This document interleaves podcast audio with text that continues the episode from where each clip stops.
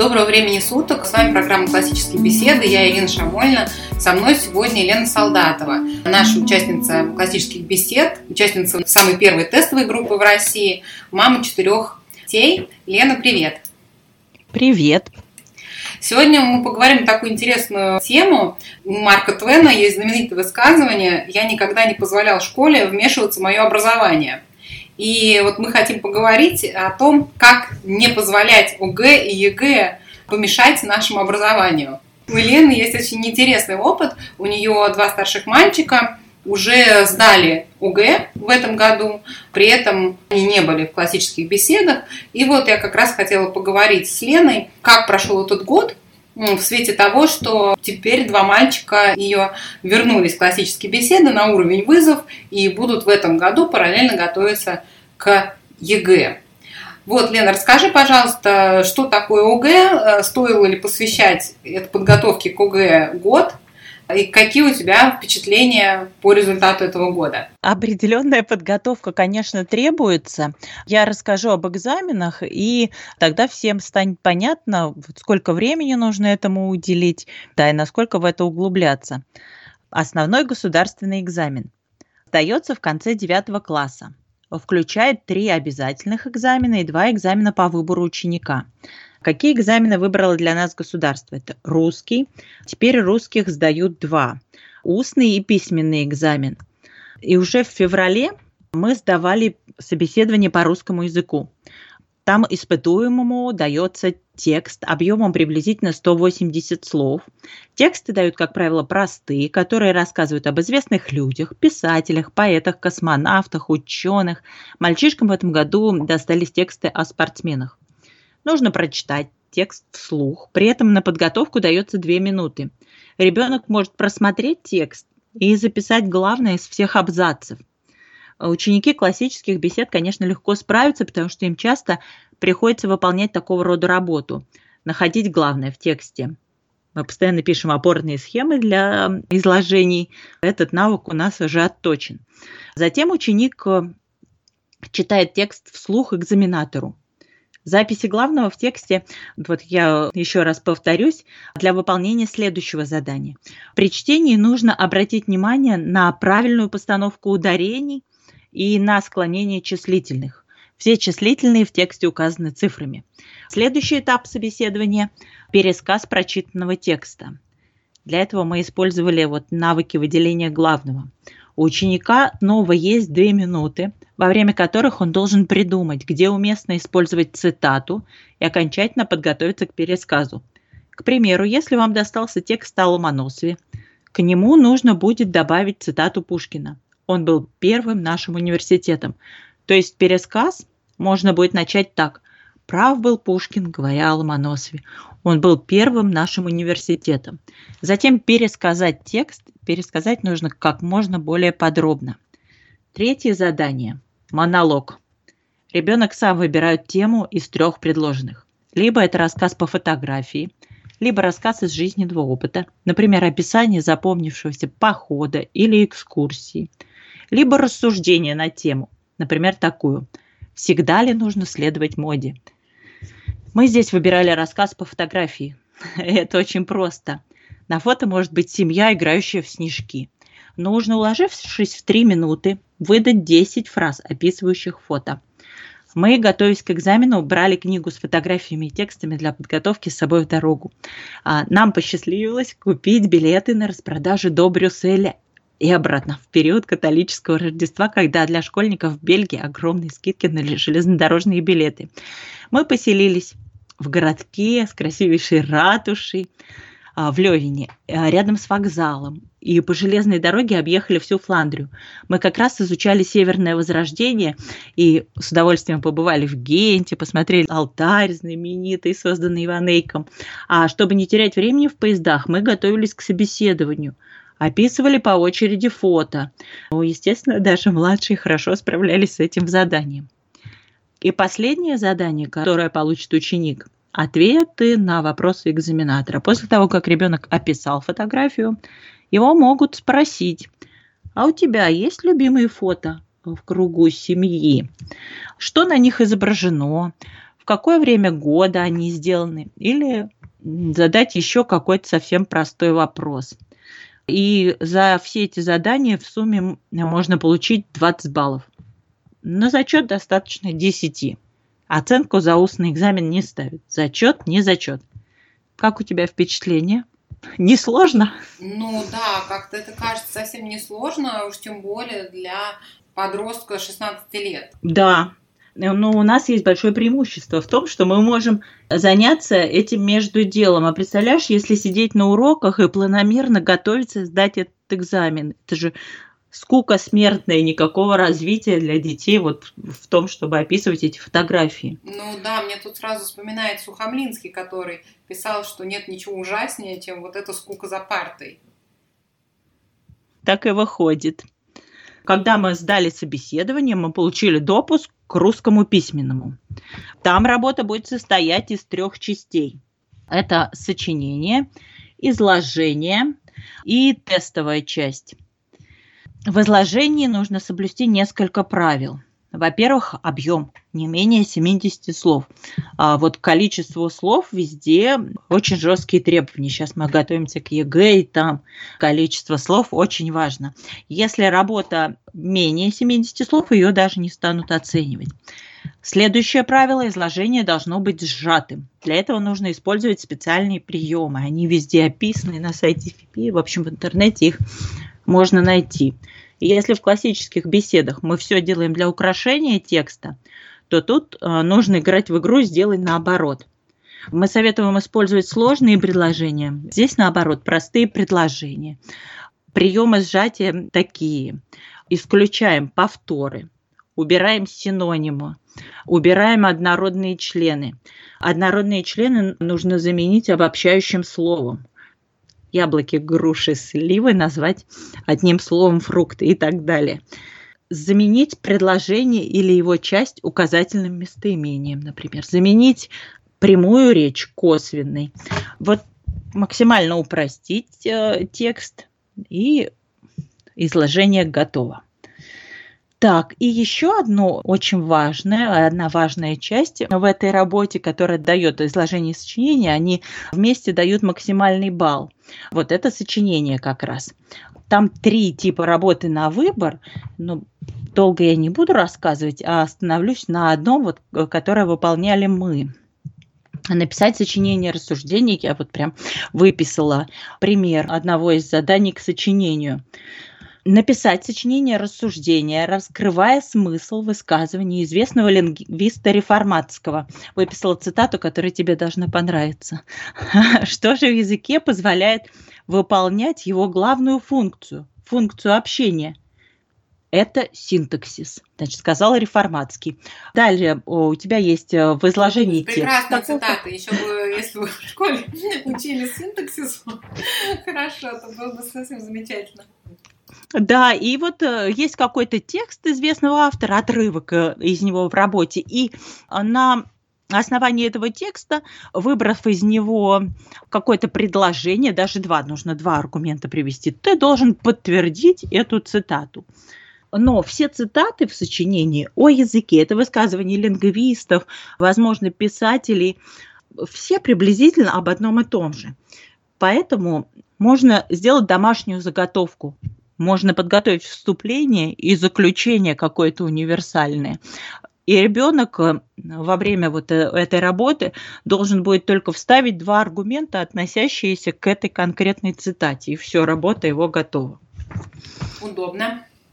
Да, вообще э, получается так, что вот как бы не пытались улучшать нашу систему образования и экзамены, получается все только хуже. Вот сейчас мы готовимся к э, ЕГЭ, к декабрьскому сочинению, и я буквально на днях прослушала вебинар. Сначала мне идея понравилась, там обсуждается какая-то тема на, на основе прочитанных тобой книг. То есть ты должен дать ответ на вопрос и подкрепить свое мнение мнением авторов. И причем литературу ты можешь выбирать любую, она не обязательно должна быть из школьной программы, даже можно ссылаться на фильмы. И, в общем, я подумала, что здорово, тут действительно надо быть начитанным человеком, чтобы вот с легкостью выбрать цитату там, или мысль автора какой-то книги, подходящую к, к твоей теме. А послушала педагога, оказалось, что в интернете есть банк аргументов для подтверждения разных мыслей. И дети оказывается, школьные, не читают книг, а, а у них есть возможность выбрать э, из банка аргументов мысли автора там буквально в трех предложениях. Не нужно читать, достаточно запомнить вот на какой-то определенный набор аргументов. И, в общем, учителя по этому поводу очень переживают. Да-да, я помню, когда только еще ЕГЭ появилась, я вот первый раз в книжном магазине увидела вот такую книжечку, где были как раз по произведениям подобраны аргументы, и, в принципе, так было ну, объяснено, что, в общем, вам не нужно ничего читать, вот это возьмите, выучите, и все, ничего больше не надо. Я тут тоже, вот когда ты говорила про то, что все ухудшается, я вспомнила жена профессора, который говорил, что любая реформа нашему э, среднему образованию противопоказана, потому что она только его добьет. Вот, вот такой да, взгляд странно. профессионала. Ну, получается, да, именно так. Так, и последний, мне остался последний раздел, который я должна осветить в экзамене по русскому письменному, это тест ОГЭ. И я сейчас вопросы из теста а, стала часто использовать. Например, один из вопросов – найти грамматическую основу в предложениях. И я, когда мы повторяем типы сказуемых в ключах с детьми 10-11 лет, теперь подкидываю ребятам предложения – из теста ОГЭ составным именным или составным глагольным сказуемым. И им очень нравится. Они так легко могут выполнить такого рода задания. А когда я скажу, откуда оно, это им, конечно, добавляет баллов. А на последнем задании я, чтобы их заинтересовать таблицей образования причастия от глагола в инфинитиве, привела пример из ЕГЭ по-русскому. Вот таблицу ты составляла, и ты, наверное, помнишь, чтобы от глагола в инфинитиве образовать причастие, мы должны убрать и добавить суффикс. А суффикс возможен «ен», «н» там и так далее. Угу. И вот мы брали глагол «обгрызть». И когда к нему добавляешь суффикс, то причастие получается «обгрызенный». Я думаю, что мы и так никогда не говорим, но представляешь, это оказался вот правильный вариант причастия, и в ЕГЭ на этом ловят. То есть, если ты не знаешь способы образования причастий, ты выберешь вариант обгрызанный, и это будет неправильно. Да, у ЕГЭ своя логика. Я вот все время об этом говорю, когда меня спрашивают про то, а как же вот ваши дети будут сдавать ЕГЭ. Я говорю о том, что ну, надо просто специально заниматься этой подготовкой, потому что там есть очень неочевидные вещи, которые нужно ну, просто знать. Вот, э, например, я вот узнала, что в 2021 году да, вот в этом году ЕГЭ по литературе будет считать, э, что в русской литературе к образу лишних людей может относиться только четыре персонажа. Это Онегин, Печорин, Обломов и Чацкий. Но они mm-hmm. так решили, что вот есть четыре образа лишних людей. То есть никакие другие люди, которые могут показаться лишними, Базаров там и так далее, там, не знаю, кому Сонечка Мармеладова, ну, ну, могут быть, в принципе, любые версии но они не считаются, потому что, ну, вот ЕГЭ считает так. Поэтому, как бы вы не знали русскую литературу, если вы не знаете конкретно, что по этому поводу решили разработчики ЕГЭ, вы никак в жизни не ответите на этот вопрос правильно. Да-да-да, поэтому вот в декабрьском сочинении есть плюсы в том, что там можно выбирать произведения не школьной программы, а, и тогда меньше шансов, что ну, ты напишешь какую-то там нестандартную точку зрения, ее же могут не засчитать, а если ты какое-то там свое любимое произведение выберешь, которое мало кто читал, тогда у тебя вот есть шансы высказать свое мнение и за это не быть наказанным. О, Лена, это целый лайфхак. Я тут могу посоветовать сразу сэр Гавейн и Зеленый рыцарь. Но, скорее всего, никто не читал из комиссии. Да, да, да. Мы, мы на вызове один уже ознакомились. Да, да, я говорю, скорее всего, никто из них не читал, и это будет беспроигрышный вариант. Вот да, мы как раз вот специально выбираем такую литературу, которая мало кому знакома. Так, еще что касается русского. В тесте есть совсем простые задания на подбор синонимов, задания на изменение вида связи в словосочетаниях. Это у нас в основах знают уже дети. Так что, в общем, на ОГЭ трудностей никаких возникнуть не должно, даже и на математике, потому что все это такое даже, ну, скорее слабее школьной программы. А вот единственное, что действительно нужно знать много тонкостей. Например, тонкости оформления бланков – мы когда пришли с ребятами сдавать экзамены, многие дети не были вот с этим знакомы, и, может быть, сказалось еще волнение, и вот э, они там держали в голове э, экзаменационные материалы, а когда им стали объяснять вот как заполнить бланки, не все сразу это поняли, поэтому это нужно знать заранее и готовиться на бланках писать. Там, например, но определенным образом пишется запятая в клеточке. Там цифра 1 должна писаться только палочкой. А, если ты написал человеческую единичку э, компьютер не поймет и ответ на такой вопрос тебе не засчитают. То есть есть какие-то моменты, вот о которых нужно заранее говорить, нужно найти такого человека, который в теме и тебе расскажет вот какие-то тонкости. Да, вот, специфика чем... именно прохождения теста очень важна, действительно. Да, да, да, там нужно обращать внимание на формулировку вопроса, в ней может прозвучать, да, сколько ответов там может содержать это задание и так далее. То есть вот такие моменты должен обратить внимание человек, который это все прошел. Технически, мне кажется, и по материалу сложности по изученному сложности никаких возникнуть не должно. Вот что касается математики, ты спрашивала, там э, все задачи нетрудные.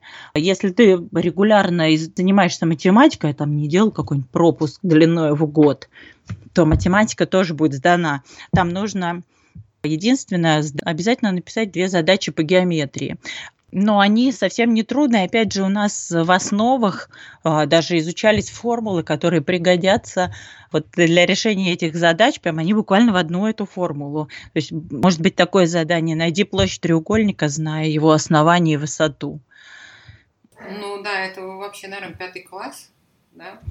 Ну, геометрия седьмого начинается, и не, может, и в пятом, конечно, а, считают. Но, в общем, задачи простые. Там на да. также площадь по квадратикам там а, бывает, что нужно рассчитать. В общем.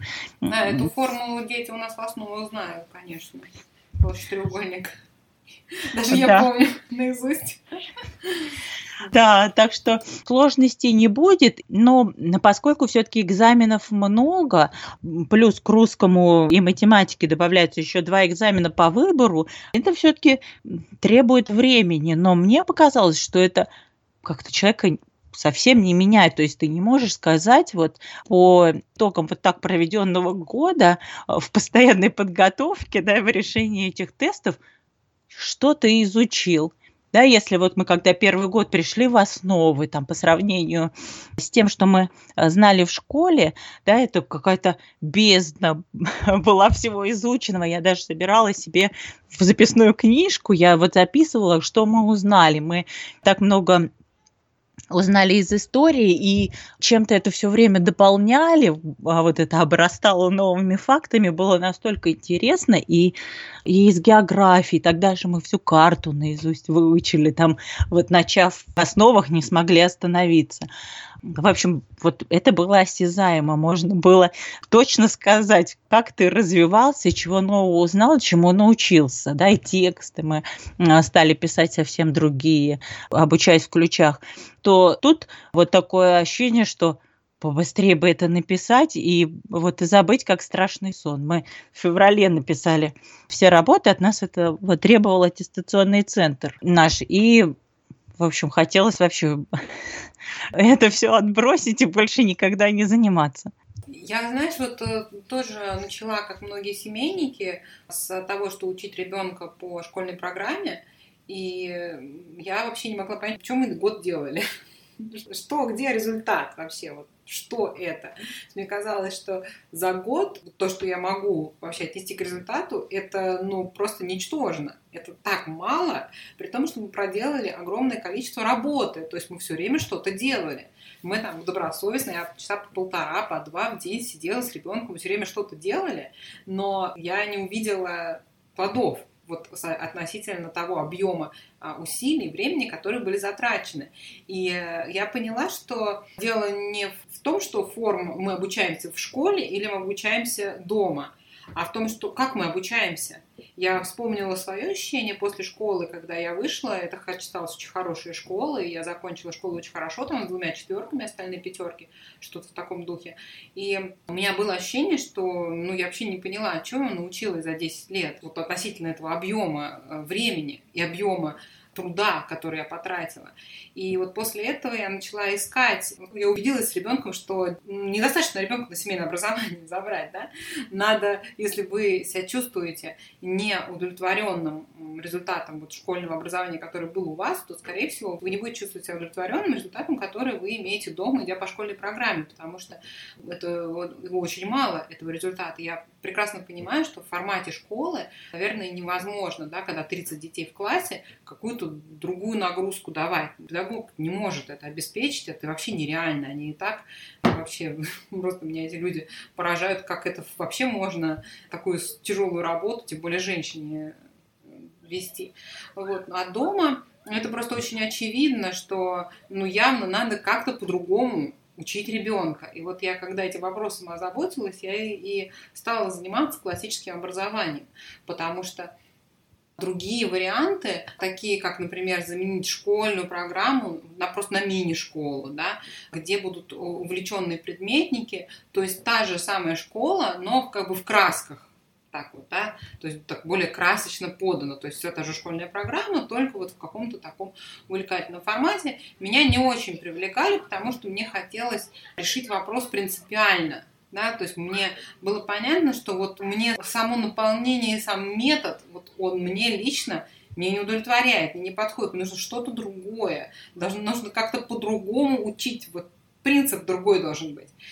Лен, расскажи о твоем опыте. Вы год провели вне КБ. Вы же очень много попробовали всего, что есть на рынке образовательных услуг, таких, скажем, дополнительных, да? Вы не ходили в школу, учились своими силами. Расскажи, вот какие у тебя впечатления? Я хочу сказать, что детям, конечно, очень нравится заниматься с увлеченными людьми, но они не требуют работы от детей, то есть они какую-то внутреннюю работу не совершают. Послушали, восхитились, и на этом все заканчивается. Они говорят, да, пойдем еще, это так здорово, так интересно. А что у ребенка остается после этого, я даже не могла вот как-то твердо понять для себя и оценить. Им постоянно хочется. И, но когда с ними начинаешь разговаривать, что-то я вот не замечаю каких-то глубоких изменений в них. И я уже к ним с претензией даже стала. А они говорят, мама, ты что хочешь от нас? Мы же постоянно учимся, мы так много ходим. То есть вот они считали это учебой, а мне кажется, что я вот ну, не видела большого результата от этой учебы. И поэтому мне захотелось в вызов все-таки, потому что там такая работа требуется от детей. Хотя сейчас мы, конечно, опять нас отвлекает э, ЕГЭ, мы не все успеваем, но тем не менее я смотрю, что вот даже дети начинают по-другому говорить, потому что они стараются, стараются, выступая на дебатах, стараются лучше формулировать свои мысли, о чем-то задумываются. И вот даже то, что мы, может быть, сейчас не в полную силу, потому что ЕГЭ это оказалась такая бездна информации, просто мне не утонуть, это большая задача.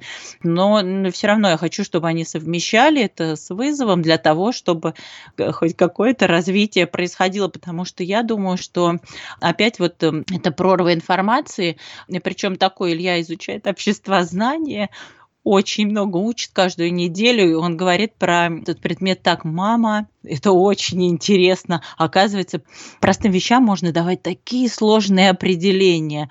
Вот, и, в общем, вот я думаю, что это большого следа не оставит. Это, опять же, вот это вот сложное определение простых слов, они, они уйдут, а какого-то влияния на ребенка, может быть, не окажут. Когда те инструменты, которые есть в вызове, они все-таки останутся с ребенком надолго. Даже меня восхитило и изучение изучение географии Мы сегодня как раз обсуждали с одной знакомой мамой это изучение географии в вызове и в, вот в книге «Вопросы». Насколько интересно это все можно делать. Да, когда ты не просто описал там какой-то регион и, и продолжил дальше отдельно изучать э, там, разные предметы. Здесь же подтягивается история и логика и много, много чего еще и про искусство меня тоже восхитило. Вот, вот программа изучения живописи, когда вот ты вроде бы смотришь или слушаешь искусствоведов, и кажется, что они вот просто передают свои чувства, да, а оказывается, можно разработать целый алгоритм и обращать внимание на определенные моменты да, в картине.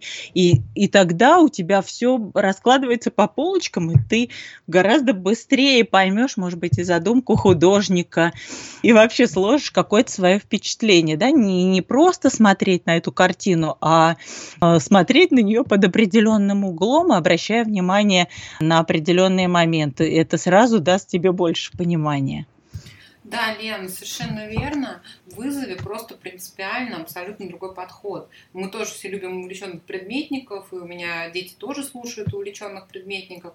А, замечательные люди, я вообще очень люблю увлеченных людей. Но у нас другая цель просто в программе, да, если увлеченный предметник, он, конечно, производит впечатление своей харизмой и своим интересом к предмету, да, и дети вот как, ну, как в театре, да, вот они на это смотрят, на то, как он подает материал, это очень здорово, как-то у них что-то спрашивает, им интересно тоже отвечать. Но у нас задача другая, почему у нас вызов ведут обычные родители, потому что Почему вообще это возможно? Да? Казалось бы, это в общем, очень сложная программа, действительно требующая большой работы, но ее может вести любая мама, любой папа, потому что тут главное – это не знание предмета ведущим, а главное – это умение вести дискуссию, да? вот умение делать, сделать так, чтобы вот этот вот процесс познания – он происходил в детях. У нас на занятиях вызова говорят в основном дети, а не ведущие. Да? В этом, то есть противоположная ситуация. Вот если вы, вы были с детьми на занятиях увлеченных предметников там, или онлайн, то вот та пропорция, в которой говорит увлеченный предметник и говорят дети, она у нас на занятиях вызова обратная. Да? То есть прямо противоположная. Потому что у нас противоположная цель. У нас цель в том, чтобы процесс познания происходил не в голове увлеченного предметника, а в голове детей. И вот я тоже, знаешь ли, первый раз я, когда читала книгу Либординс «Вопросы», по-моему, это в этой книге было, или это было в ее другой книге, уже точно не могу сейчас вспомнить на английском, когда я читала, меня поразила одна фраза, что ребенок может очень много заниматься историей, изучать историю, но в итоге так и ничего и не знать, по сути. И я думала, сначала, когда я прочитала, мне казалось непонятно, ну как так? Вот мы, он же там читает, читает, читает, читает, там слушает, слушает, смотрит, смотрит фильмы. А в итоге в сухом остатке там очень мало знаний истории.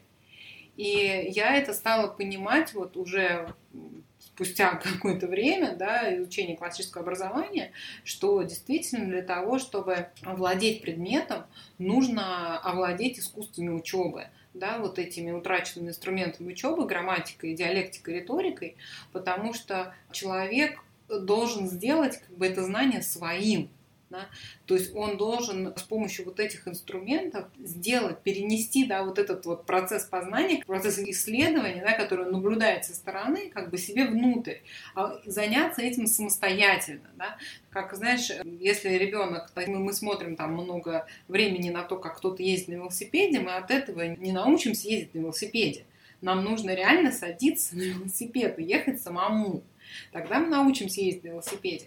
Вот может быть что-то вот близкое к этому можно привести как аналогию, да, с тем, что чтобы это заработало, да, чтобы наш подход, вот этот метод, он заработал, нужно его практиковать. Да. Для нас главное в процессе обучения – это овладение вот этими инструментами познания. Это как нож и вилка, да, которые мы можем использовать, да, можем вешать все, что угодно, но мы должны, главное, этому научиться. Да, и тогда мы вот эти вот межпредметные получается, навыки мы можем переносить на что угодно. Это очень эффективно, это очень универсально.